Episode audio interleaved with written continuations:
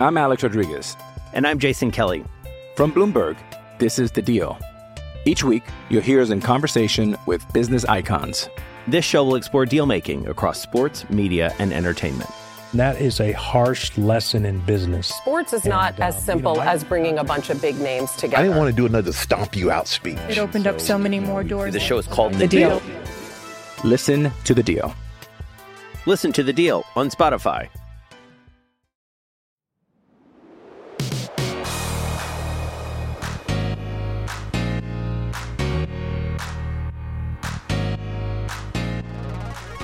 Welcome back to the podcast that is always up to speed with Formula One here on the Overtime Media Network. Mark and Mark, Daly and Hamilton, welcome you back to the, well, it's not quite the pit wall, into the Scuderia F1 garage. Pull up a chair, the energy drink of your choice. That seems to be a very Formula One thing, is the energy drink, or, you know, an adult beverage if it's that time of night and, uh, you're looking to relax. Anyways, guys, welcome back to the show.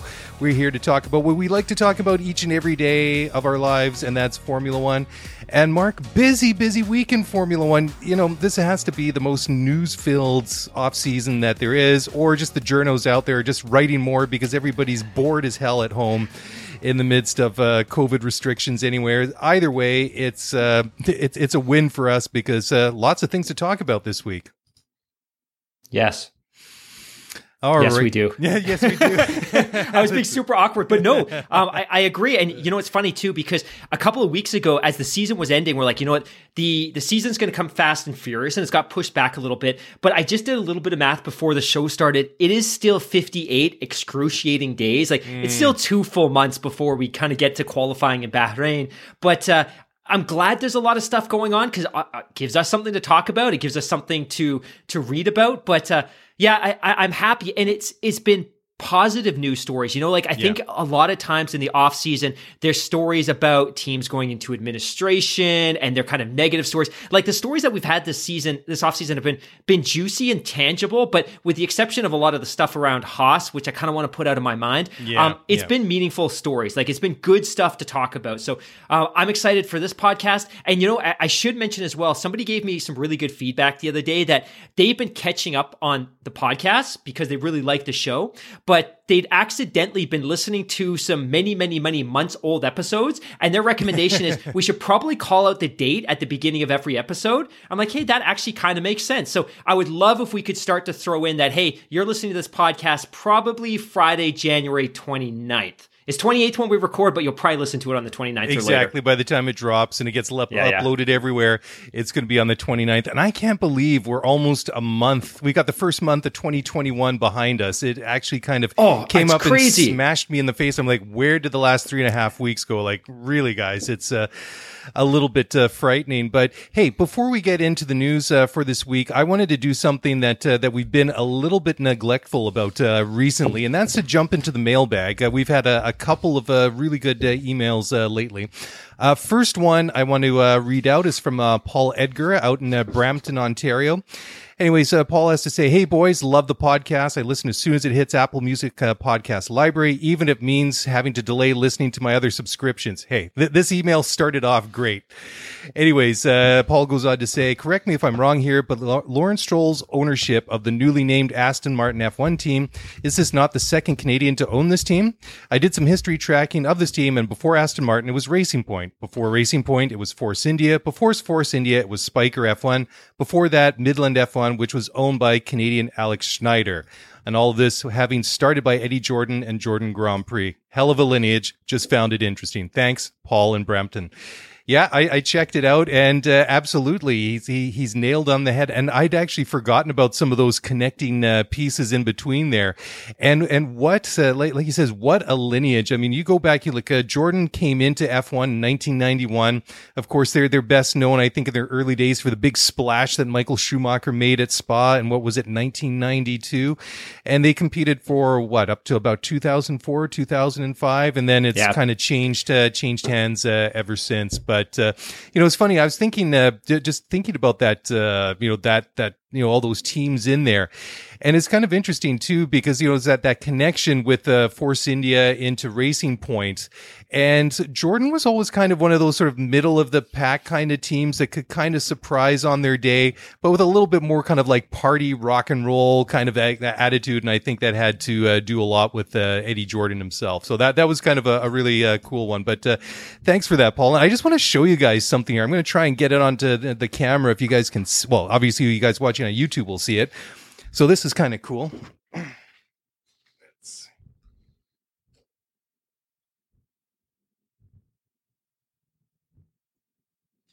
Anyways, uh, that is a print that I have hanging up in uh, in the in my office here, the computer room, whatever you want to call it. It is a a, a print of uh, Damon Hill winning the first Grand Prix for Jordan back at the 1998 uh, Belgian Grand Prix. So you know, of course, they had uh, some some very memorable times at, at Spa, and I just uh, you know it doesn't really do it justice, but that's a print that I've had for a very, very long time. And you probably saw it too. Like uh, it was hanging up on the wall here. You know, it's been a year.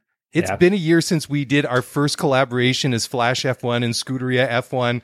And I mean, gosh, I mean, you know, th- this last year has gone both uh, fast and slow at uh, the, the same time. But uh, great email, Paul. Thanks for, for, for sending that in.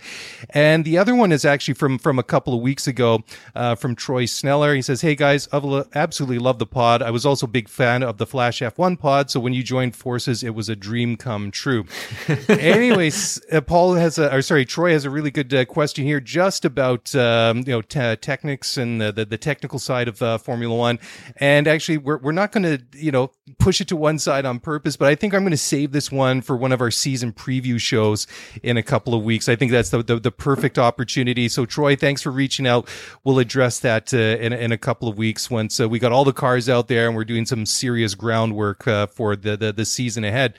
So, Mark, where do we want to start?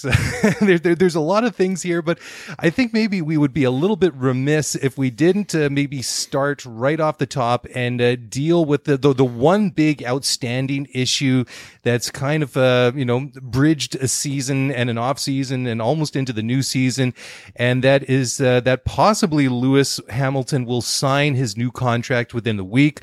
Um, Toto Wolff, team principal at uh, Mercedes, said that there's some legal what he called curveballs have been kind of thrown up in getting this all, all done.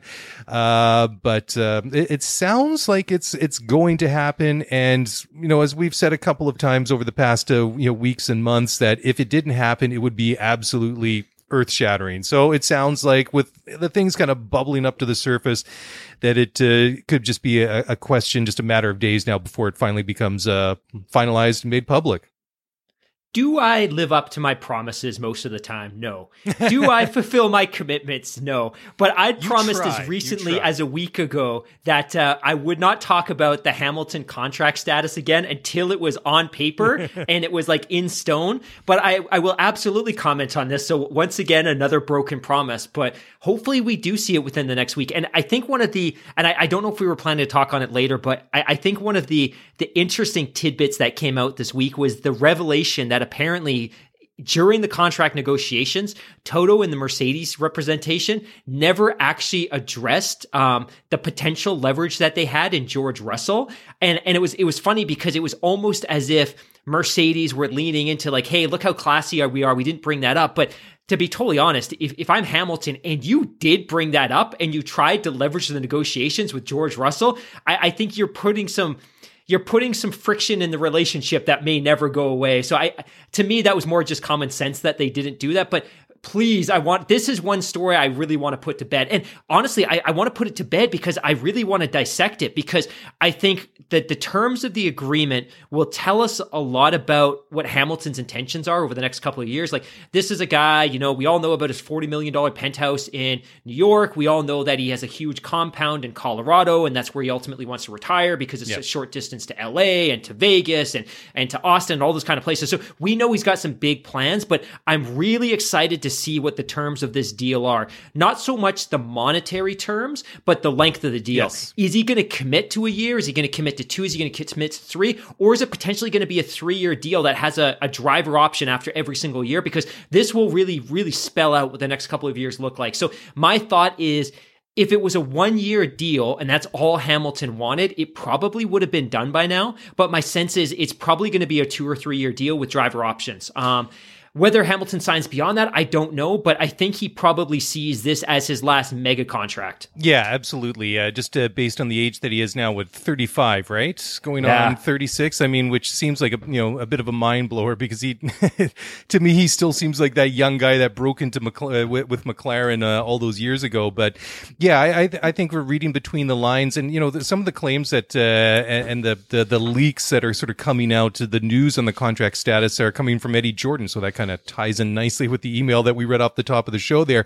But I mean, he still is well connected within uh, Formula One, and for me too, I, I think that uh, you nailed it right on the head. There's all these different things, and I think that's maybe what Toto's uh, hinting at when he's talking about some of these curveballs, is uh, maybe dealing with all these different uh, things, uh, different scenarios, or, or perhaps the way that Lewis wants to structure this th- this contract in, in terms of length and maybe options and, and whatever it might be. I mean. Face it, I mean, he, he can pretty much ask for whatever he wants in terms of salary Yeah. right now, and Mercedes and Daimler Benz, they can pretty much afford to pay that uh, that that money. So, I I don't think uh, for for Lewis at this point uh, that it's uh, you know it's all to do with money. I mean, it would be a bad bad show on uh, Mercedes point. Uh, you know, if they, if they try to lowball him, and I don't think Lewis at this point in his career needs to go with the hometown discount. I, I think he's No earned- way. and- no way, no way. He he's earned whatever he wants to ask for. So I, I think that any challenges might be, you know, the sort of the, the, the fine print. Some of these things The, here. So the other consideration too is the deal may not entirely be salary driven. Like you look at where he is uh, career wise, like you're right, it's 35, 36. Like this deal could be premised on an ongoing relationship with Mercedes Benz. It could be, hey, you know what? We're going to provide stock that's going to vest every three, five, six, eight years. Like the deal itself could be structured in a way that probably isn't conventional to Formula One. And mm-hmm. part of it could really just be Mercedes saying, hey, look, you know what? You took us to places we never thought we'd be. A two or three year contract isn't enough. We want to keep you in the Mercedes family for the rest of your life. And maybe they're building something. And this is purely speculation, but I just feel at this point in his career with what he's done for that brand and for Yeah. that Formula One racing team, like they, I feel like they owe him beyond a simple contract and all that garbage about well somebody else could have done it blah blah blah blah blah the reality is he was in that car he did it and he deserves whatever he can extract from these negotiations and the other consideration too is toto owns a third of this team right mm-hmm. like it's not just that toto is a a kind of a salaried manager that's kind of guiding the ship. He owns a third of that that organization. He has as much influence in what Hamilton's contract is going to look like as Mercedes do themselves. So so yeah, again, it's super excited to see what that's ultimately going to look like. And I think, and you know, I don't want to jump back, but the other thought I had about the Midland piece too is one, a shame on us for not making that connection to uh, to a Canadian owner. But it was interesting, and this is the one thing that I did recall is they were super short lived, obviously, the Midland F1 team, but they actually became registered and licensed as a Russian team. that's right. They're So the first Russian F1 team. You're right. yeah, so it's kind of funny. So he he moved when he was young to Israel and Canada, and he became uh, quite wealthy in the business world in Canada. But I always thought it was kind of funny, and maybe that's one of the reasons I kind of discarded it because he did go down that Russian route. But either way, he had a Canadian passport, Canadian owner. Yeah. Absolutely right, and shame on us. Yeah, no, that that was well spotted by Paul. That was uh, really, really, really good. Um, but you know, there, there's a couple things here that I want to talk about, like the the, the Hamilton contract, and and this was an Right. interesting quote that came out that uh, Valtteri Bottas says he does not care. If Lewis Hamilton uh, signs a, a new deal, now if you're a journalist, uh, you know this is like the perfect quote for somebody to like to, to to throw out, and I don't think that this is so much aimed at uh, at Lewis, but I, I think you're sort of reading between the lines. I think that this uh, because uh, so he was um, talking to uh, Racing News 365, or this is where the quote came came from, and I think came from Pelicans TV, which I'm not familiar with. Anyways, uh, Bottas had to say, quote, I do not care. All Formula One drivers are good, so whoever gets it will be tough. For now, I can better focus on myself, end quote. So to me, that is not so much aimed at Lewis. To me, kind of reading between the lines, I was thinking, well, you know, if Lewis wasn't to be there, who are they going to replace him with? And then, uh, you know, the, obviously the one that gets uh, thrown in there all the time was uh, George Russell, right? So I, I think that uh, that Valtteri is probably thinking, uh, well, you know, whoever they throw in that car is going to be a pretty pretty tough uh, challenger for me. Be it uh, you know Lewis Hamilton, seven time world champion, you know, record holder of so many different uh, categories, or a young hard charger like uh, uh, like George Russell. But it's going to be really interesting. You know, come six months from now, once we get into the summer you know that that's usually sort of like that that sort of time of the year when when when Bottas is renegotiating uh, his uh, his contract, uh, you know, his latest one year deal with the Silver Arrow. So that's going to be interesting to see how that plays out over the year and the the, the news or maybe the lack thereof that comes out over the the, the course of the season regarding uh, Bottas and his contract status for with with them for 2022. So I thought that was kind of a neat quote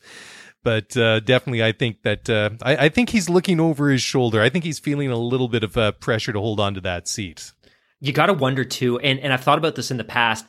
How many of the questions that Bottas has kind of fielded over the last three or four years has been related to something outside of his control, right? So again, I don't feel bad for the guy. He's a millionaire. He he's part of the Formula One world. He's driving the best car on the grid year yep. in and year out. But I do wonder how many of the questions he gets are about his future are about Lewis Hamilton. And, and, I think maybe there's a little bit of frustration here as well. Like th- there's different ways you can answer that question, right? Like, hey, I don't want to, you know, what, it's team policy. We don't comment on other drivers. I'm happy with whoever's here. Hamilton's a great teammate. But the I don't care, I think is just a he's probably a little bit frustrated. And it, it's mm-hmm. tough to it's tough to put the the quote into context when you see it on paper right? Like for all we know it's a super abrasive reporter that's badgering him and badgering him and things like that. But ultimately i don't feel bad for Bottas but you know I, I think he's in a position where he's regularly having to def- defend his presence on that team. And mm-hmm. you know what? You and I have talked about this. Like that's only going to continue this year. He's he's on a one year deal.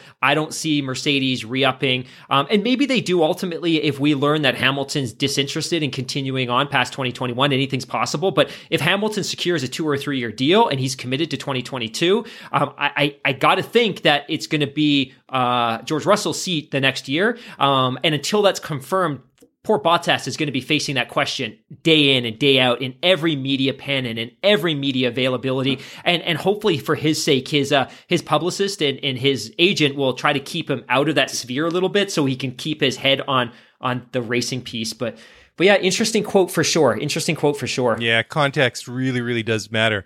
Now, the next one, sticking with uh, Lewis Hamilton, I thought this was interesting, uh, but maybe not a surprise. He said that he would not have won another world championship had he stayed with uh, McLaren. And of course, Lewis uh, won his first uh, world championship uh, with McLaren all those years ago, back in 2008. And it's really kind of cool. The picture that uh, that I saw, this one was actually a, a quote they pulled off uh, planetf1.com. And it's really cool. There's a, you know, old school picture of Lewis uh, wearing the, uh, the, the, the, sort of gray and uh, orange uh, Vodafone McLaren overalls, you know, sort of, you know, pre, you know, it, it's Lewis as we remember him, but not the Lewis that, that, that we kind of like we're, we're familiar with right now. But it's really cool. I remember actually going to Japan in 2007. I remember in Tokyo 2007 seeing a lot of of uh, Tag Heuer, uh, you know, posters and, and, advertising, and seeing Lewis as the poster boy even way back when. So, you know, they uh, they obviously knew that uh, or or hoped that uh, that he was going to be something uh, big, and ultimately he did. But it, I, I, don't think that there's really too much of a surprise that that that Lewis would say that you know had he stuck with with McLaren that he would not have won a, another world championship. You know, I had to go back and look at the the data for really those 2009, 10, 11, 12 seasons because in in my in my mind it's kind of a, a, muddy era for Lewis. Like, you know, he he enters the sport in 2007, he misses the title by a point to mm-hmm. uh, Kimi Raikkonen. Like he's one point away from the championship in his rookie year.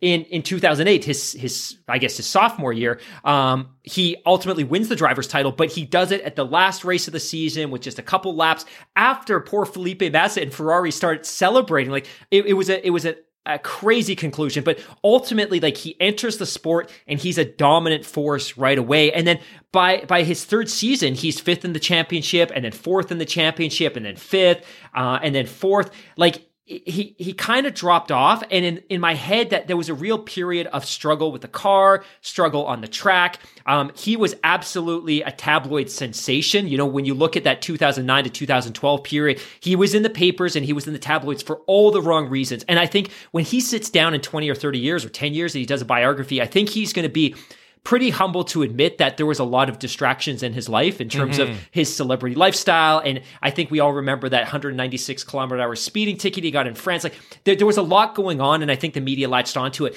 But those years, you know what, between his departure from Mercedes and that title weren't terrible, right? Like, you know, in 2010, the title decider came down to the final race, and, and ultimately Sebastian Vettel won it. But he was he had the opportunity to win that championship going into that final race. And I don't think people remember that. And, you know, I think as late as even, geez, if I look at this here, even as late as 2012, you know, he won one, two, three, four races in that car. Like that wasn't a particularly uncompetitive car. But I think the quote is accurate in the sense that if he'd committed to Mercedes and they'd made that transition to Honda, there was mm-hmm. nothing he was going to be able to do. And then he would have wasted potential, and I shouldn't say wasted, but he would have foregone the prime of his career to drive an uncompetitive car. And I don't necessarily think he would have stayed. I think he would have recognized that this isn't a tenable situation, but he probably wasn't going to transition to Mercedes at that point because they would have had a successful driver pairing. But but yeah, I think the quote is accurate. So that was a long,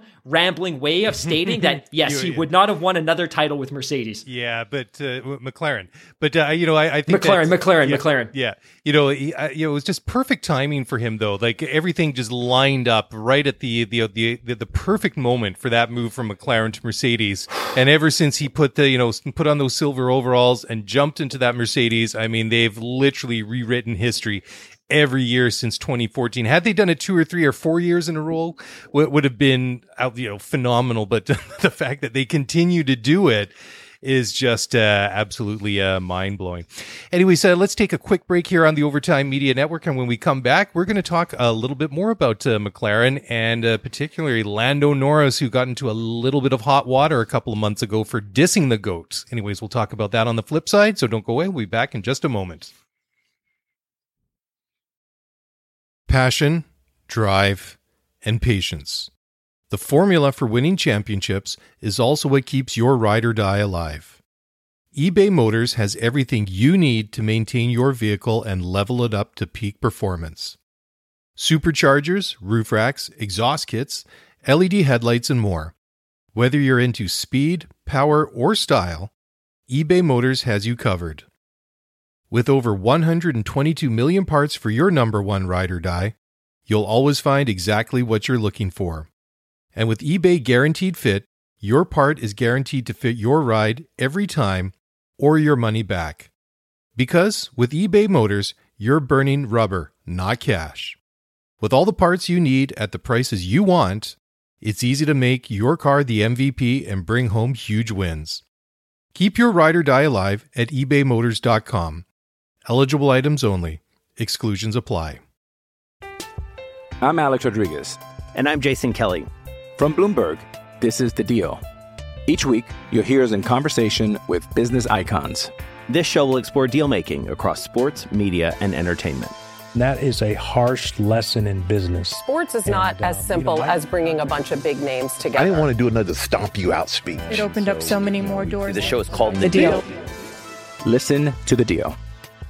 Listen to the deal on Spotify. All right. Well, welcome back to the show that's always up to speed with Formula One here on the Overtime Media Network. You are listening or watching the Senna and Prost of the Formula One podcasting world.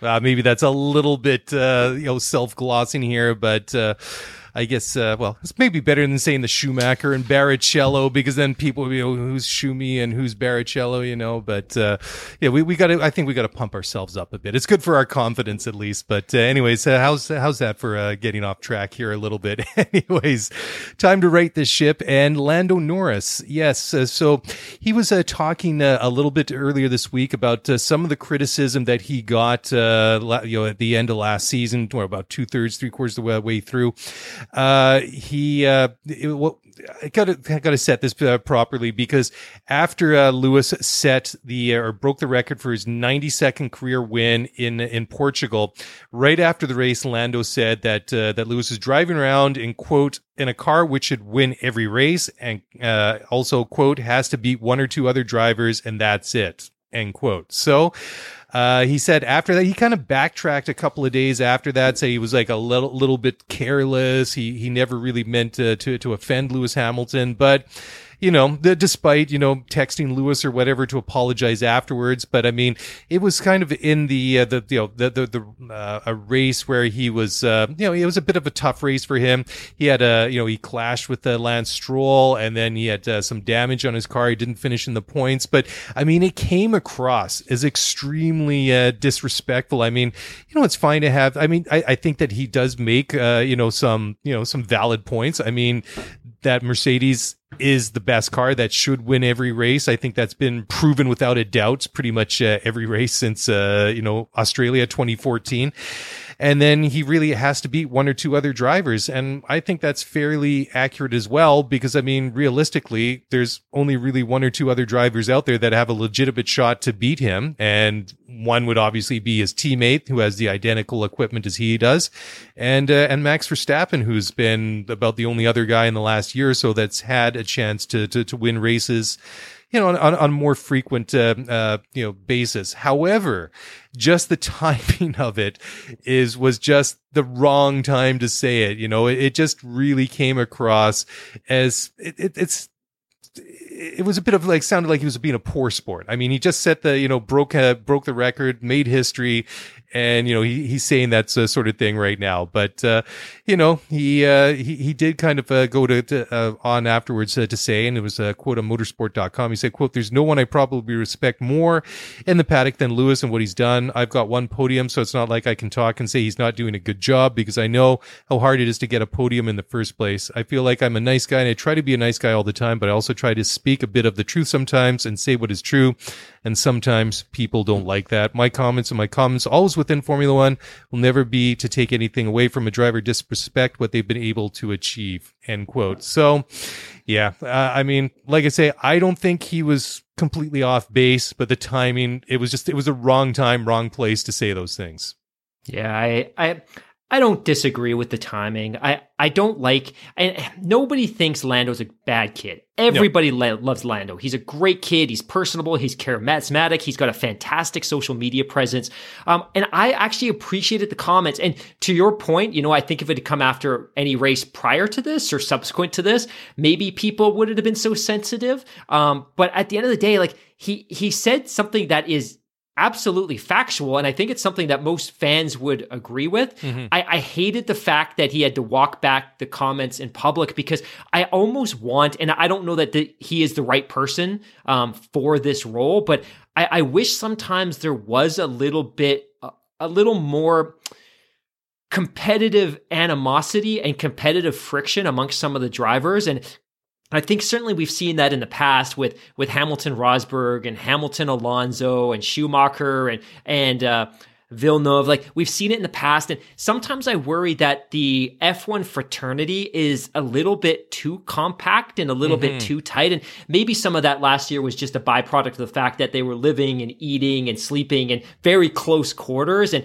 I think you begin to bond with drivers that have similar kind of worldly experiences to you. But I like to see a little bit more friction between these drivers. And I like to see a little bit of animosity off the track, partly because it's entertaining. Um, so in this case, you know what? I don't think think that's Lando, and I don't think that will ever be who his character is. Um, but I also didn't disagree with his comments, but to your point, like, yeah, you know, in light of what Hamilton had achieved on that particular weekend, maybe there would have been a better time. Yeah. But I also just appreciate him being humble and honest and transparent. And he shared what we think. And it probably also provides a bit of a window into what a lot of these drivers talk about off the track, right? Like, if he's openly voicing this with the media, you got to think this is what the drivers talk about amongst themselves. And I think they are probably frustrated with the situation and they're probably very much looking forward to the next generation of car because they want to see some more parity. But I thought, I think it's useful and valuable insight into the mindset of an actual F1 driver that they're thinking very much that we, the way that we are as fans. Yeah, absolutely. Uh, I mean, it wasn't like he said, "Oh, he sucks" or "He's overrated" or or something totally. like completely downright disrespectful and and and obviously not true.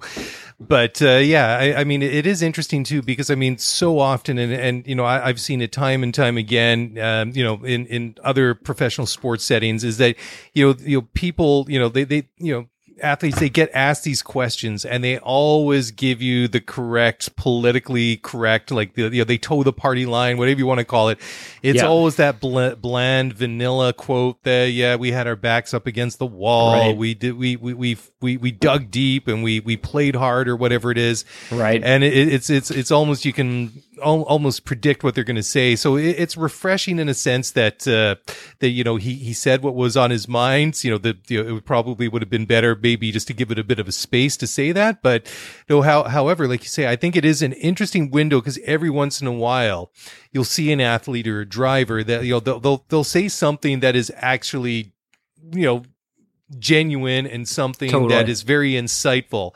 And I think that was something that uh, that, that that was really came out uh, from, that quote from from Lando.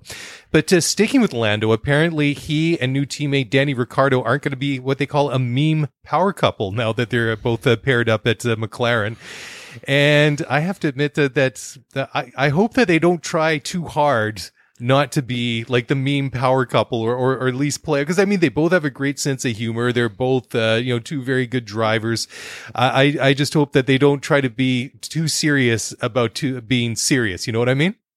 I completely agree. I, I think one of the things I'm most excited about with seeing Ricciardo going to McLaren is just continuing to see him share his personality in public. And if you ever get the opportunity to listen to a Daniel Ricciardo interview, he did a great one with WTF1 or W WTF1 a couple years ago, and he did a, a great uh, a great interview with the F1 Nation podcast during the offseason. Th- this guy's a, a, barrel of laughs. He's he's genuinely authentic, and we talk about this this situation where you know oftentimes with these drivers and these athletes, you get a lot of that. In Canada, we call it hockey talk. You know, mm. we hmm. gave it our best shot and we grinded it out till the end, and blah blah blah blah blah. But I think Ricciardo is both charismatic and funny and authentic, um, and I hope he doesn't change. And my suspicion is that his mood rises and falls a little bit with the performance of the team. And I think if Mercedes, if Mercedes, if McLaren with their Mercedes power unit is relatively competitive this year, I think we'll see him opening up more. And I hope that's a thing. And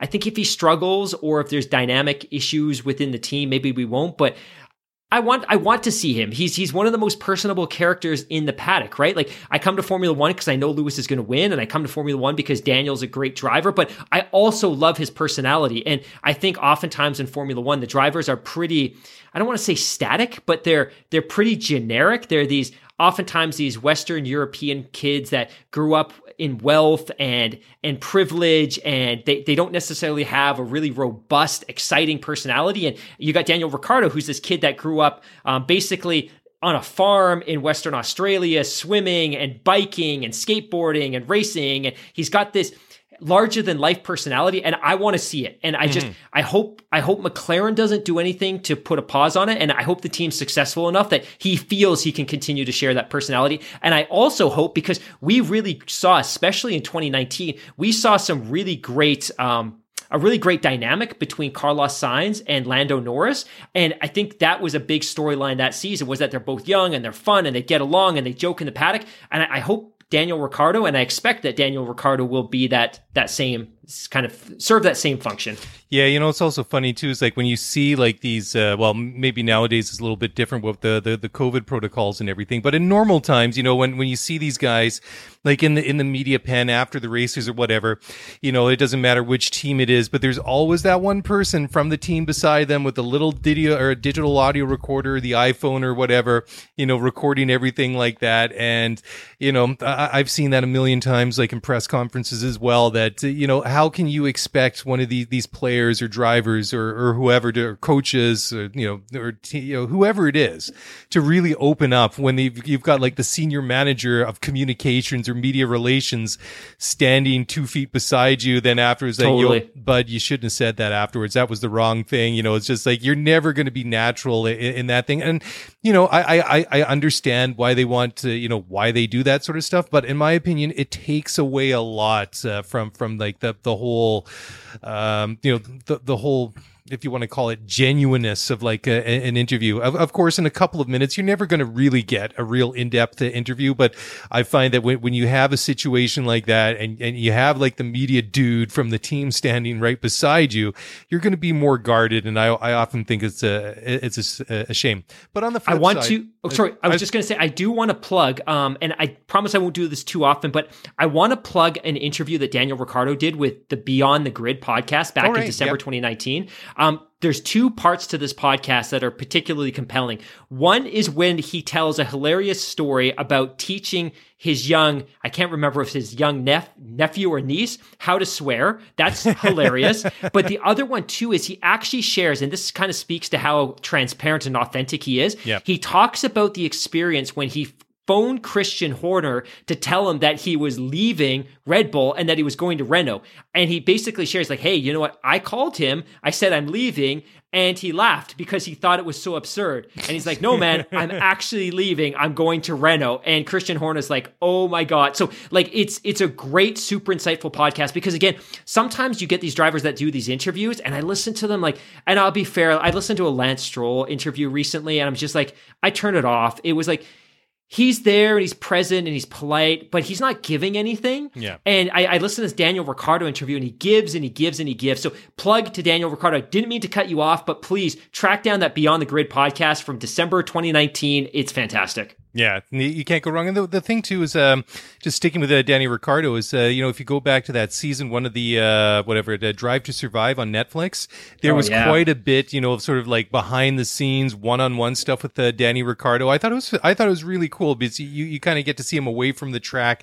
I thought it was very interesting some of that stuff, you know, in in and around that time when he was, uh, you know, obviously thinking about it and then you know organizing that move to Renault. I, I thought it was really cool, and you know it, it's always nice to see these guys away from the track, kind of a little bit more personal setting. That's that's why I think that series is particularly good uh, both those seasons.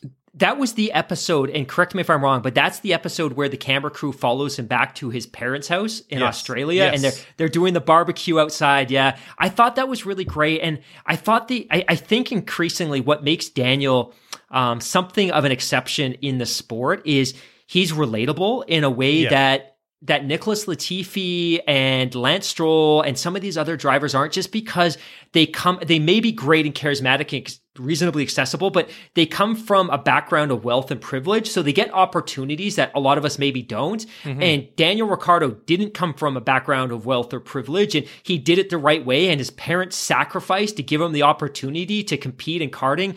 And you know in that podcast as well he talks about the fact that there was a point where his dad's like man if you're not going to take this seriously anymore we as a family can't continue to sacrifice to give you that that op- opportunity to go out every Sunday and race if you're not going to be fully invested. So so yeah I think that's another reason he's so relatable but again sorry to interject again That's okay uh, because whatever I was going to say, you know, like just just now was uh, it's completely it's gone now, so it, it obviously wasn't anything uh, important. But what is important, McLaren sticking with them, they've actually revealed their launch date uh, for the MCL 35M. That's going to be on the 15th of February, so just a little bit more than uh, two weeks.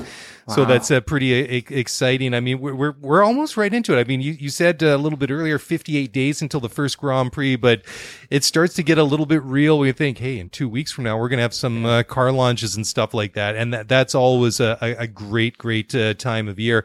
But also, um, what I thought is very interesting about the the, the new uh, McLaren for this uh, year is that uh, the, the fact that they're making the switch from the, the the Renault to the Mercedes power unit is that they've basically design what they're calling a, brand new car for 2021 just to, you know, be able to mate that engine to their car. And it's basically a, a brand new, uh, chassis. Uh, and, and apparently this is interesting too. So most of the teams have kept roughly about 60% of the platform, the car that they had from last year that they're carrying over to this year. But, uh, just with the huge uh, switch that they're, they're doing is they, they basically had to build it again from, from the ground up. And, uh, I, I think that's going to be, uh, it's going to be fascinating to watch. Uh, I, I mean, uh, I, I mean, they've obviously come, you know, made some big leaps forward in the past couple of years, switching from Honda to, to Renault. I mean, it wasn't like this big, you know, quantum leap, but they certainly have moved forward. They, they, they certainly seem to have a good chassis. But now, you know, you've got like potentially a very good car getting obviously the best engine out there on the grid. And, you know, I have to admit, I'm, I'm salivating a little bit here to see what, what McLaren can do in 2021. I'm really looking forward to it. Yeah, there's some real financial considerations here too, right? When you talk about the fact that we're now entering an era of a, a, cost cap and there's only certain components that can be carried over versus certain components that have to be um, kind of rebuilt and redesigned. And and I think one of the things that we've discovered is that McLaren is carrying over literally every conceivable nut, bolt, screw, carbon fiber component possible to, to kind of make this financial requirement fit. The, the other thing too is, and one, I, I am super excited to see what McLaren can look like next year with a, a Mercedes power unit. But the other thing I was thinking earlier today too is we often forget that Merce- or McLaren started the turbo hybrid era in 2014 with a Mercedes power unit. Now, I don't think that there's any value that they can extract from the fact that they ran a Mercedes power unit seven years ago because the cars are fundamentally different, the aerodynamics are different, blah, blah, blah, everything's different. But there is some, there should be some human capital within that organization that is at least relatively familiar with the core design of the power unit and could possibly still have some pre-existing relationships with some of the folks at, at Mercedes. Now, the other benefit to partnering with Mercedes is not only do you have access to the power units, but they're far more generous than some of their contemporaries in terms of the resources that they make available ongoing throughout the season. So obviously, if you're buying a Mercedes power unit, you have access to two full-time Mercedes engineers that travel with the team and are in the team's garage full-time. You have access to full-time resources back at the Mercedes factory. Like you get certain benefits that you don't necessarily get with a Renault and that you don't necessarily get with other teams. So I think this is going to be a great marriage, but I cannot wait to see what this is going to look like, especially with the strides they've made the last couple of years with that Renault power unit and not not to not to speak too ill of Renault, but Renault wasn't super invested in that relationship. They weren't super invested in having a customer team and they weren't no. providing the resources that that McLaren are going to get from Mercedes in this partnership. So it's super super super exciting to see. And to your earlier point as well, you're right like we're two weeks away basically from seeing the first of the cars start to appear. And that's when stuff really starts to get real, right? Like yep, maybe absolutely. 60 days out from the first race, but a ton of stuff happens between now and then. We see all the new cars, we see testing, all sorts of exciting stuff. Absolutely. It was interesting too, like uh, just to your point, uh, you're saying, okay, well, they had uh, Mercedes power back in 2014 and how it obviously doesn't really translate, uh, you know, all these years down the road. But they obviously, you know, the one thing that they're going to pick up on is just the, the, the relationship because, you know, sort of trying to, you know, mate te- uh, the, the, you know, the, the, the older spec engines in the cars didn't really work out. Cause wasn't it Sauber in 2017? Didn't they have like a 2016 engine in the 2017 spec car? And yeah, I mean, they, they were pretty much uh, off the pace. But, uh, anyways, um, let's take a, another break here. And when we come back, uh, let's, let's talk a little bit about uh, Aston Martin and we'll, we'll do that uh, just on the other side. So don't go away. We'll be back in just a moment.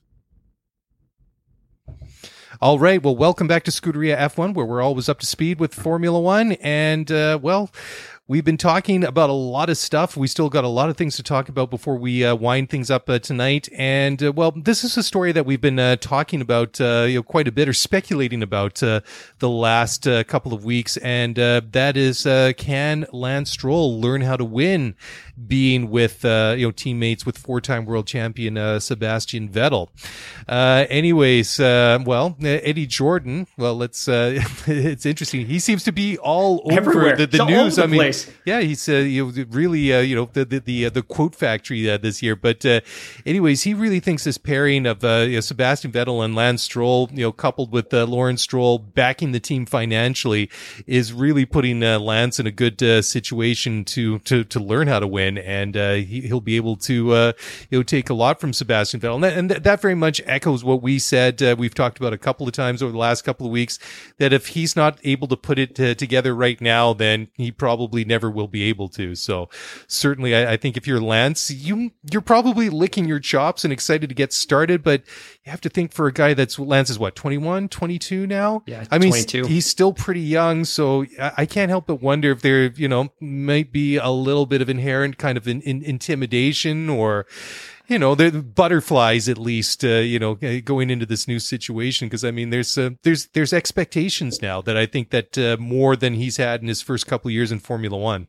With with all due respect to Sergio Perez, and, and I like him, you like him. I think we're all happy that he's found a, another seed in Formula One this year. We all know that that Vettel's going to Aston Martin, and we've been talking about this for weeks and weeks and weeks and weeks for two reasons. One is because it's a great marketing exercise for Aston Martin. If I'm Lawrence Stroll and I'm dumping hundreds of millions of dollars into this project, it's easier to market this team if I have a world championship driver in one of my two cars. But I think bigger than that is obviously I, I'm really invested financially to the tune of hundreds of millions of dollars in my son, who also drives for this team, developing to a world class standard, to be competing for world championships. And if you have the opportunity to bring Vettel in with the understanding that part of your role is going to, um, pass on your knowledge and help nurture Lance, then then I think that's a good gig. So I, I think he's there partly for the marketing opportunity, partly because he's still a capable driver and he's going to get as much out of that car as possible. He's going to be able to pass a lot of really powerful information onto the engineers,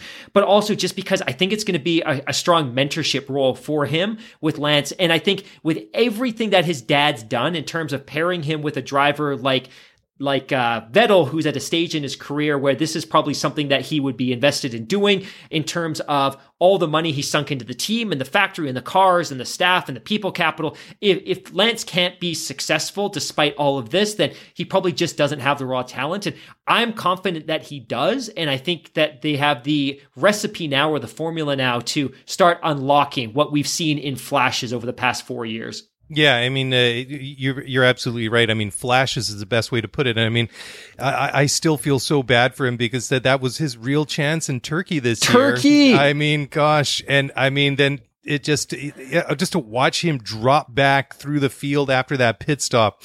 It, it it was heartbreaking. It was it was so discouraging to see, and I and, and this was me at home as a fan watching this. I'm just like, he must just be fuming in the cockpit of that RP20 just uh, after le- you know being out at the front there for so long and, and driving so well. But uh, yeah, they, they certainly, like you say, they have a real recipe, uh, a good recipe, and a lot of good ingredients in place there. But again, one of the the, the big headlines this week that um, you know got a lot of play on social media midweek was uh, Sebastian Vettel was at the factory at Silverstone for his first fitting uh, seat fitting with Aston Martin, and my first reaction to that was like, oh my god, what happened to Sebastian's hair?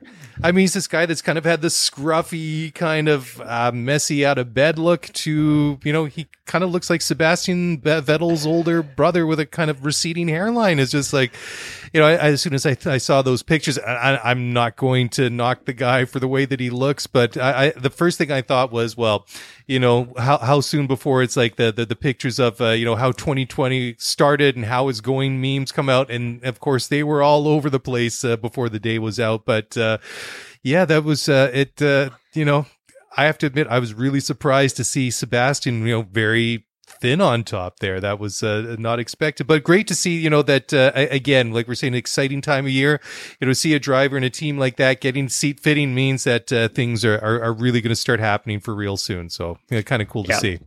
I have no business talking about somebody else's personal appearance, especially if you tune into us on uh, on YouTube. Um, especially with the the effort I make to uh, improve my appearance for this show. But I and again, I I don't think what we're doing is joking and we're not having fun as an expense. But I was a little bit alarmed when I saw that photo, and I'm just like, is that is that Vettel? And it's it's either because maybe we've just known him so long, right? Like he's been in the sport since like 06. Exactly, Like he used yeah. to have that long uh, boy band kind of bowl cut that came down to his eyes with the long bands and it's retreated and it's retreated. But yeah, I was I was pretty alarmed. And at first I'm like, is he is he okay? And then I began to realize, you know what? This is just the byproduct of age, right? Like we're there, he's there, LeBron James is there, and LeBron James gets ridiculed for his hair endlessly, and I think he's now addressed it through surgery.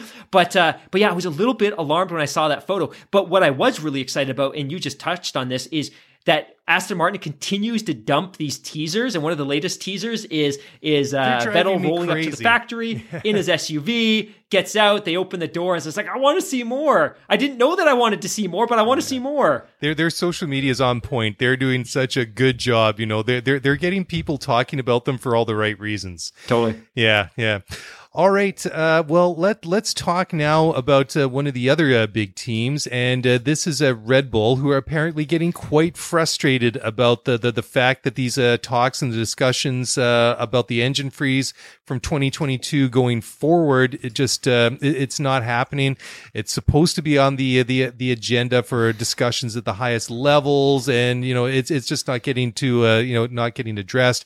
So it might even have to wait a couple more weeks until the Formula One Commission meets uh, to discuss the issue and stuff like that. And I have to admit, I, I completely understand why they would be upset about this and be uh, frustrated about this because, as, as we talked about, I, I believe it was last week on the show that I, I think this is an absolute top priority for Formula One. It's absolutely a top priority for, for Red Bull.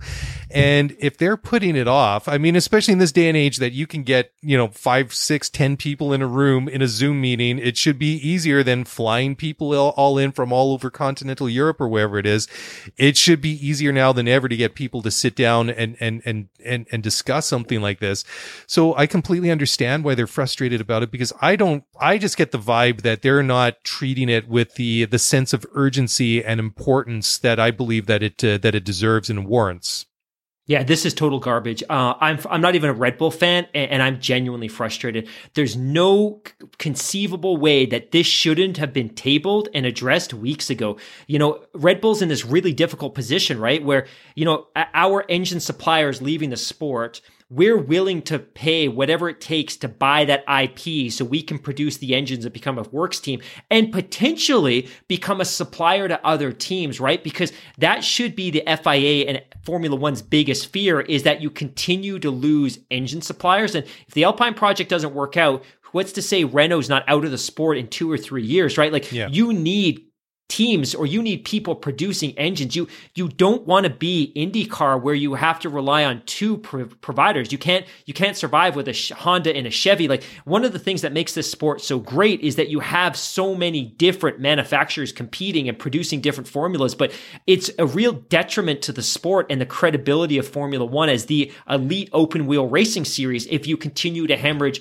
engine producers and you have Red Bull who have the financial resources to do it and all they need is a commitment on the engine freeze timelines. Like, we will buy the IP, we will build the engines, we will potentially supply engines to other teams. We just need a commitment on timelines, and they're not getting it. And I think their frustration too is, and this is more speculation than anything, but are the other teams intentionally putting them in a difficult position so that they can buy time to continue their development and get a leg up? Because Red Bull's not investing any money in that Honda IP now because it mm. doesn't make sense if the engine regulations don't go their way and they have to seek a different supplier. But I think it's dirty and frustrating. And to your point, in the world of Zoom and Teams, how difficult would it have been to have a meeting and get all 10 teams, FIA, Liberty on and just address this once and for all? Yeah, I, I mean, in, in this day and age, more than anything, I mean, the one thing that we've all learned over the past year, apart from washing our hands and not touching our face and coughing into our elbows and all the stuff that uh, that we're sick to death of by now, is the fact that uh, that video conferencing is a thing,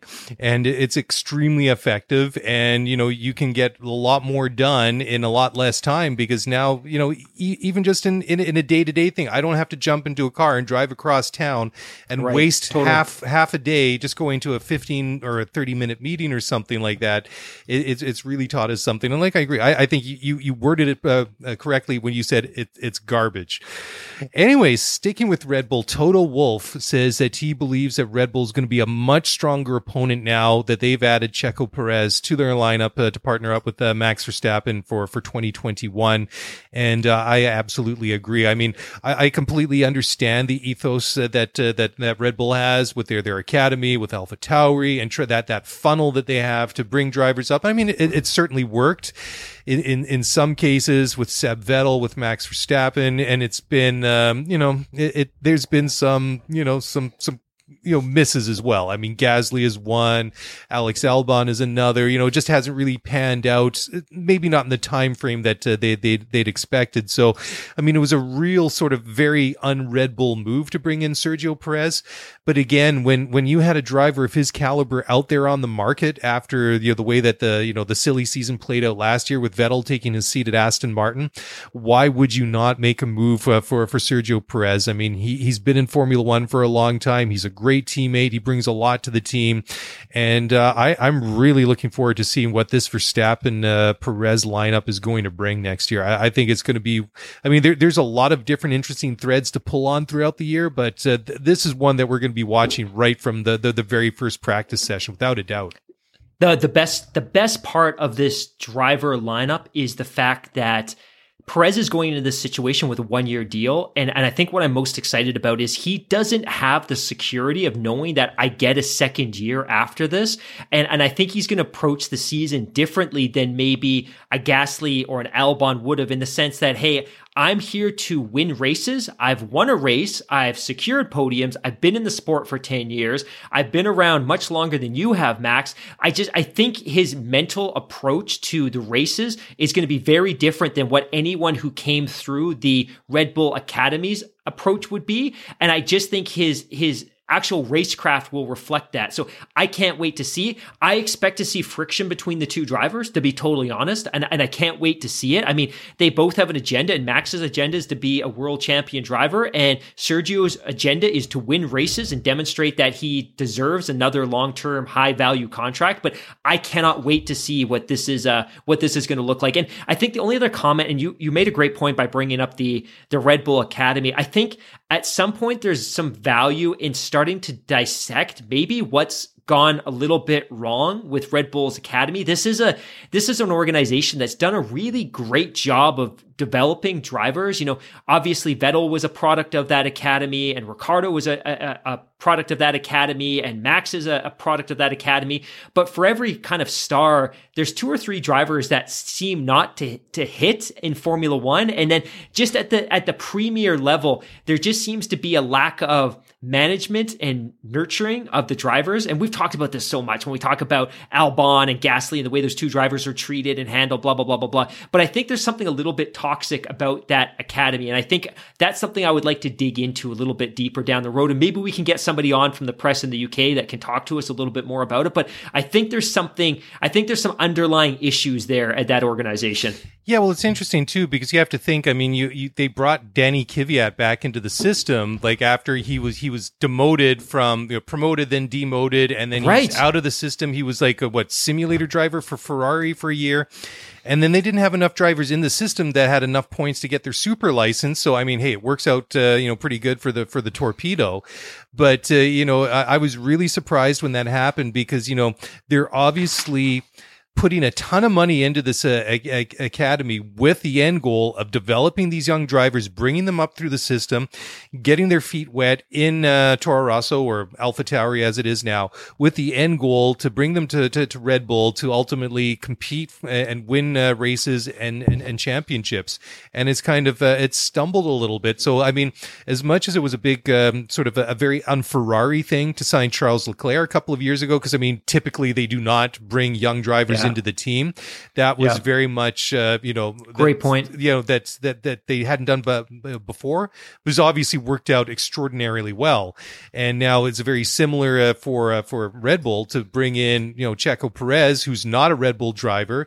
He's an older driver, but I mean that's very different to what they do. So that's why it's going to be interesting to see how does this pan out when they go so very much against their own model and, and break that template. So, like I say, just one of those different threads we're going to be pulling on and watching uh, all season long.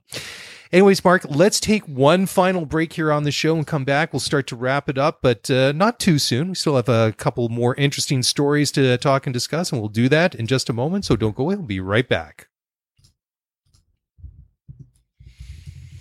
All right. Well, welcome back to the show. And, uh, well, we're, we're still here, still sitting in the garage. Uh, we're, we're digesting the telemetry and the numbers from the cars out on the track. Well, maybe not, but uh, that, that would be the dream one of these days. But uh, I guess I'm just uh, so grossly unqualified to be an engineer in Formula One, but uh, one can dream, can't they? Anyways, uh, this is one that uh, really uh, caught my eye earlier this week. And this is a Ferrari team principal, Mattia Binotto, saying that he doesn't believe the Scuderia can capitalize on the change of the rules in 2022, much like a Mercedes did in 2014. And uh, again, I find it very interesting, just the tone coming out of uh, Ferrari the last uh, year or so, really downplaying expectations and, uh, you know, really saying, well, it's not going to be this year, maybe next year, but we don't really expect to be, you know, competing again until 2022 or sometime thereafter. But the point that uh, Binotto was making was, uh, was, was not so much the change in the formula, but I, I, think that the one thing he was really referring to was why Mercedes was so you know successful out of the gate was the fact is that they spent so much time developing the new engine, the turbo, uh, um, sorry, the V6 turbo hybrid coming into 2014 that they literally were miles ahead of everyone else. Even though the other manufacturers had been developing their own uh, engines uh, beforehand, I mean Mercedes were just that much further ahead of everyone at that point in time. Yeah, absolutely. I, I, I, struggle with Ferrari. I, I, appreciate that from a leadership perspective you're you're probably better off to demonstrate a little bit of humility in public. And this isn't the first time we've seen this, right? I, I think the challenge for them is they were grossly criticized throughout most of this year for their performance. They were grossly criticized throughout 2019, despite the fact that their performance wasn't terrible, but they were grossly criticized because of their mismanagement of their driver situation. I, I think I think they're kind of setting expectations early, which is, hey, look, we don't expect to be hyper competitive for all the reasons you know. Um, and we know what those reasons are. It was because the FIA had concluded that they were doing something suspicious with their power unit during 2019 and they were caught. But for that reason, the fact that they're adapting to the news cost cap era and the fact that they've got two relatively young drivers, um, I, I, appreciate what they're doing. And I think they have to hedge their bets a little bit. Uh, I think what, I think what the press wants and I think what the, the Scuderia faithful want is that they're going to come out and and claim that they're going to compete, but that's not realistic. So I, I re- actually appreciate and respect the position that they're that they're ultimately taking on this. Um, the other consideration too is just kind of in the the language of the cost cap. One of the other things that you and I had talked a lot about um, recently is the fact that Ferrari's in this unique position because even though with the implementation of the cost cap, they're probably going to lose headcount, their their full time equivalent headcount is probably going to drop. But because they have great relationships with obviously Alfa Romeo slash um, Sauber and the Haas team, that they have that opportunity to kind of distribute some of their headcount among their partner teams. But that said, I, I do agree that I think they're doing the right thing by kind of hedging their bets in terms of communicating what their expectations are for,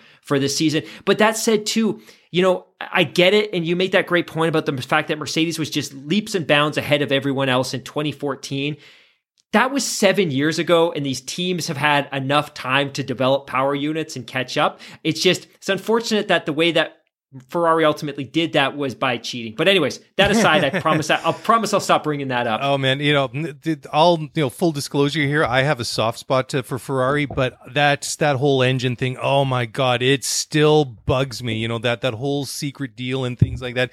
If it bugs me, I can't imagine what it does to people like Christian Horner, to Toto Wolff, to all the other, you know, or you know, like guys like Gene Haas and uh, Gunther Steiner, you know, and, and you know anybody that's or the, the Ferrari customer teams, the whole situation. It just bugs me a year down the road. It just uh, and and what we don't know though is we attribute that performance to cheating in 2019. We don't know if they were doing that in 2018, 2016. Yeah. We don't know, right? because remember 17 18 18 especially they were hyper competitive yeah like and imagine if they'd managed to secure one or both of those championships and then they were caught cheat, cheating a year later like like the, the damage that that could have done to the sport like it's actually really fortunate that they didn't win that title because if they had and then they'd been caught cheating like the reputational and optical damage to the sport could have been pretty significant. You know one of the uh, the, the, the podcasts that i really enjoy listening to i highly recommend is called uh, american scandal. And i just listened to the series that they did about uh, volkswagen the d- defeat device Oh, and all that. And you know it's about a five or six uh, part uh, miniseries. Very very well done. And I've often wondered, was perhaps, and this is pure speculation, what, you know, was it some sort of engine mapping thing? You know, wa- was there some way that they were able to get around? Because the whole speculation was like the, you know, they were burning more oil that they should be, even though that, uh, you know, the, the engines, the power units were getting, uh, you know, inspected by the FIA and all that. And they, you know, they were, you know, supposedly legit and everything like that. So I was wondering, was it uh, not so much the, the physical way that the engines was being built, but were they doing something sneaky, you know, so, Yeah. somewhere else? And that's what it was. So that, I'm just going to plant that seed, you know, but whatever it is, they've paid the price and they really paid the price on the track, uh, in terms of results, uh, from, from, you know, lat, well, basically the, the latter part, part of 2019 and all the way uh, into this year as well. So. I'll just add one other quick piece, and I, I know we're running late, but you just made a point that really resonates with me. I think a lot of people, myself included, were frustrated that there wasn't a financial penalty associated with the the the catch, but in a sense, there kind of has been, right? is, yeah. like they hemorrhaged cash this season and they're going to hemorrhage cash next season because where of where they're going to finish ultimately in the constructors championship. So even though there wasn't that kind of monetary 50 million euro slap on the wrist, they're they're taking it either way because they're not going to be able to cash in on those championship points. Exactly, hundred percent. I, I mean, it, it's a fine in a different, uh, d- different form. But sticking with the Ferrari, I mean, uh, Carlos Sainz had his first test uh, with them this uh, this week. You know, it looks a little bit funny to see him, but you know, in, in in the in the red, but you know, it suits him. It looks good. He looks happy. He said it was uh, an unforgettable run for Ferrari. And I mean, let, let's face it. I mean, it is the most iconic marque in the world when it comes to to, to motor racing. I think that uh, that that everybody would, uh, you know, given that opportunity, would love to to, to race for them. And I mean, like we said uh, b- before, what with Mick Schumacher coming and race for Haas and everything that uh, you know the, the the potential story and the you know that uh, that could bring in itself. I mean, I, I don't think that uh, you know suggesting that Carlos might be under pressure is too far of a stretch, which we've talked about before. But certainly wish him well, and it's it's going to be interesting to see what that delta between Charles Leclerc and uh, Carlos Sainz is uh, going to be uh, this year. By the way, I'll just add that uh, it was a bit of a jerk move that Ferrari had him testing the 2018 spec SF71H, and I think Charles Teaser. was even piloting the 2017 car. Like, hey guys, get it, get a dose of this. And by the way, when you roll into preseason testing, the car is going to be a shell of what you experienced in uh, in January. Like, that's a bit of a jerk move that Carlos's first. First sensation in a, in a Ferrari car is something that won't even be remotely relatable when he actually gets to Bahrain in uh, in February and March. Yeah, yeah that, that, that's uh, you know, yeah. I, I have nothing to add to that. Yeah. I think that's a good point. Anyways, um, Ross Brawn, the managing director of motorsport at Formula One, has uh, re-signed. He's got a new contract uh, to stay with uh, with Formula One under uh, Liberty Media. So I mean, he's been there for a couple of years. I mean, he um, he's uh, been on board basically uh, ever since uh, Liberty Media took on uh, took on the uh, the you know took over from uh, Bernie Ecclestone a couple of years ago. And uh, I think it's uh, really good. I, I think that uh, Brawn is one of these guys. He's obviously an extremely smart guy. He's got the history in Formula One. He's been there, done that, and he's the kind of guy that uh, I, I think you need somebody it like Ross Brawn in Formula One because uh, you know I, I think it's it's better with somebody like Ross in the sport than without. I mean, of course, one of these days he's going to say, "Hey guys, you know, I've had enough. I'm going to retire and go home, watch from my couch." And of course, that's uh, that's another story. But I think he brings just a, a wealth of knowledge and of experience that uh, that Formula One needs. Yeah, I think maybe the the only disappointment that I had was I had been I, I, I can't really say I was lobbying for him to get the role of CEO when Chase Carey stepped aside, and Yeah. and obviously Stefano Domenicali got the role. But uh, I, I thought he could have been a perfect fit, and I think what a lot of people kind of assumed was at 66 years old, do you really want to put somebody that's close to 70 into a stewardship role with this sport? Um, the great news is, I think the other assumption was that when Stefano was announced, the belief was that Chase Carey would depart.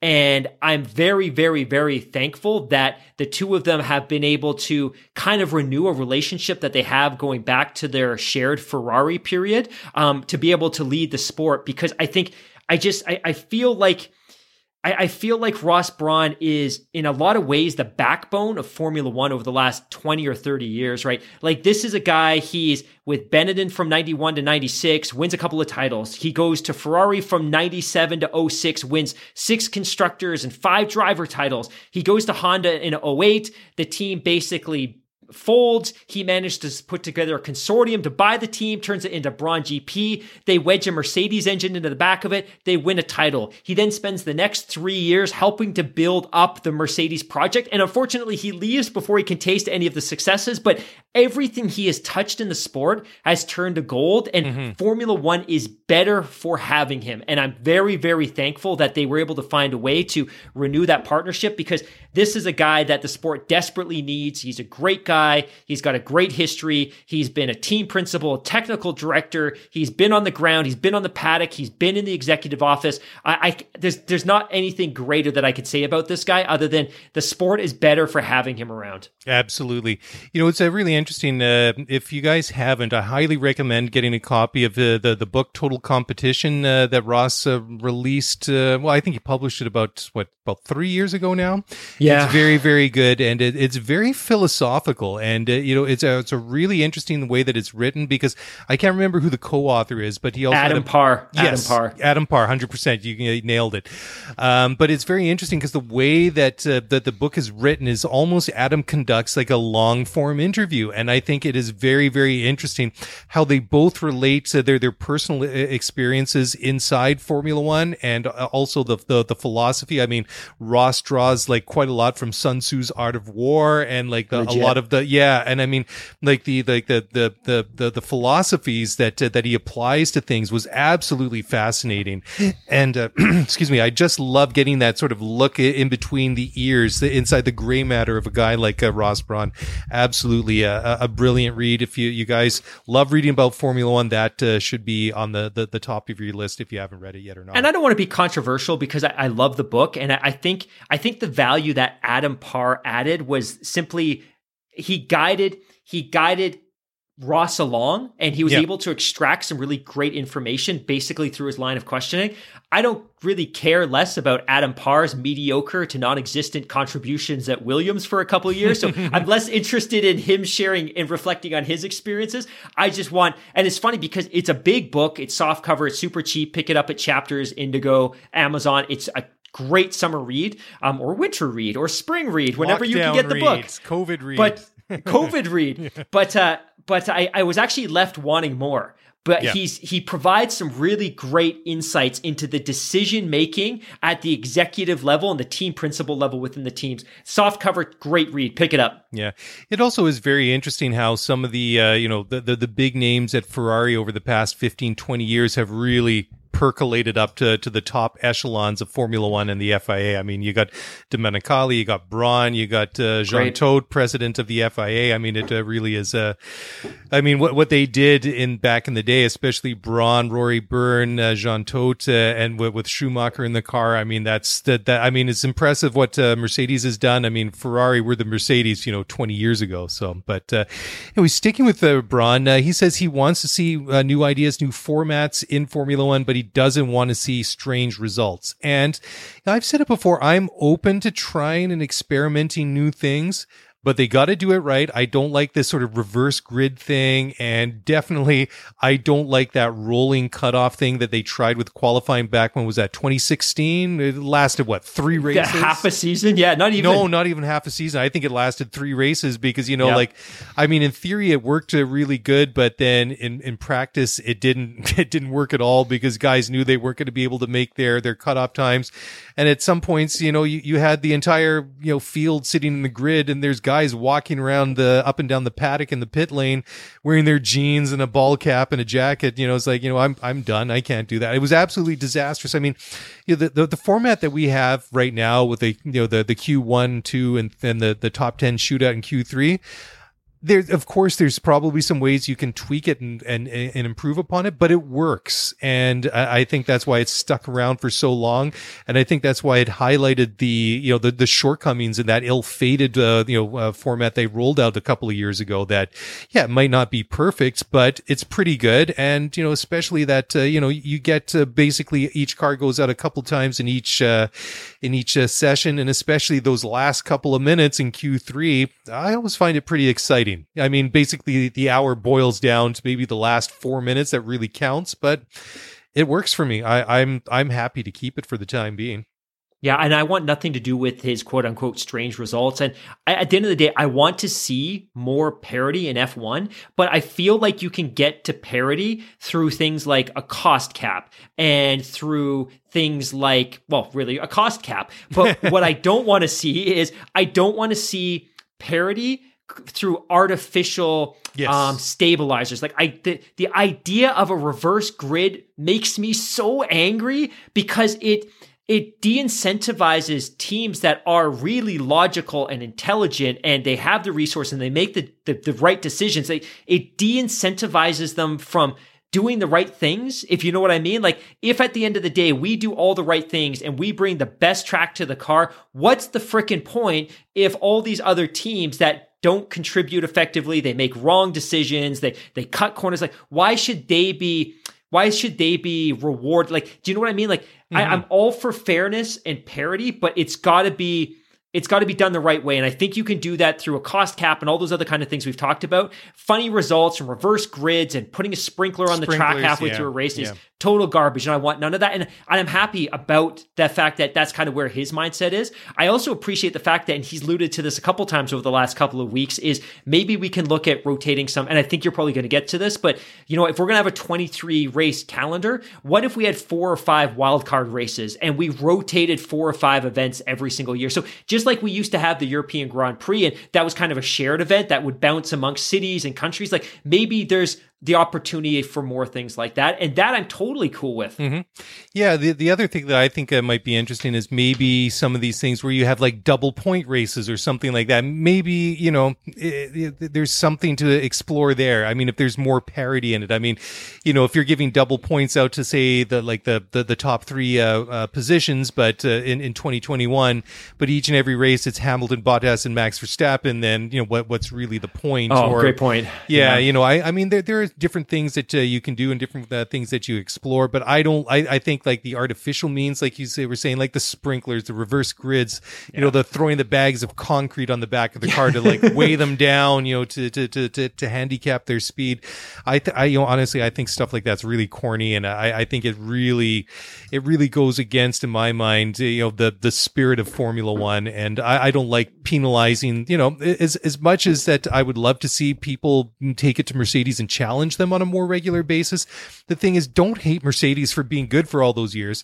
Totally. It, it, it, the, the onus is on the other nine teams that they haven't been able to step up and challenge them on a more regular basis. So that's don't uh, hate the player, hate the game, and the game is the current formula. If you know yeah. what I mean. Don't be upset with Mercedes, and don't punish them because they were able to maximize based on the conditions that you created, which is the current formula. Yeah. So, yeah, I completely agree. Yeah, I mean that's why it's it's interesting because this season, like we've uh, said before, it's almost like a placeholder season. It's this funny season in between, but I mean, uh, you know, twi- it's shaping up to be an interesting season for many reasons. But I mean, I, I would be lying to say that uh, I, I'm really glad that they pushed the, the, the new regs off until 2022. Hell no, I really wish that we were going to see these cars this year as originally planned. Of course, it didn't uh, work out that way, but uh, whatever. Anyways, Mark, Mark I'm going to throw it over to you for the very last uh, story of the night. You brought it up uh, originally this week, so I, I would be well, I don't want to say stealing your thunder but you, you, you take this one away. You know, if there's one thing I'm good for, it's pop culture references and pop culture news. I'm big into celebrity gossip. I'm big into music. But one of the things that I, I've always found a little bit remarkable is the fact that despite the fact that Formula One has this really great, rich history. There hasn't really been a lot of motion pictures that have kind of taken place in the world of Formula One. I think we were really blessed in 2013 with Rush. I, I still, to this day, I still don't know how that film ever got green lit because the target audience was basically you and me and a couple of our listeners. And they, they basically put together this $100 million film for us. And I, again, I love it, but there hasn't been a lot of films in the world of Formula One and that's about to change. So obviously, I, I, think we all know that the world of motion pictures and, and, and, movie entertainment has changed. And streaming services like Netflix have really begun since 2016, 2017 yeah. to start green lighting and bringing big budget theatrical movies straight to streaming services. And what we're expecting to see, and, and we're not clear when this is going to happen yet, but probably late 2021 or early 2022 in advance of the 2022 F1 season is Netflix is actually filming um, a fictional crime film that takes place within the world of Formula One. And the concept is that an actual F1 driver is going to be recruited into this world of crime, presumably to drive a, getaway car for a criminal organization. So I'm super excited. It stars Robert De Niro. It stars uh, British F or Star Wars actor, and please correct me if I'm wrong. I can never pronounce his last name, but John Boyega. Did I, I get believe, that right? Yeah, I think so. Yeah, so it's going to be super, super cool. So the film's actually called The Formula. Um, it's about an, an, American F1 driver that becomes involved with the mafia and is forced to serve as a getaway driver to save his family. So it's not a particularly unique script, and I feel like I've probably seen that movie a number of times, but just the fact that it's going to take place within the actual Formula One world, and apparently there's some licensing agreements and things like that, so it's not going to be a generic racing series. It's actually going to be Formula One. I'm super pumped to see this. I'm expecting, based on some people I spoke to earlier today that are a little bit closer to the production, that Netflix is hoping to drop this immediately prior to the 2022 season as something of a marketing play. Um, so super pumped to see it.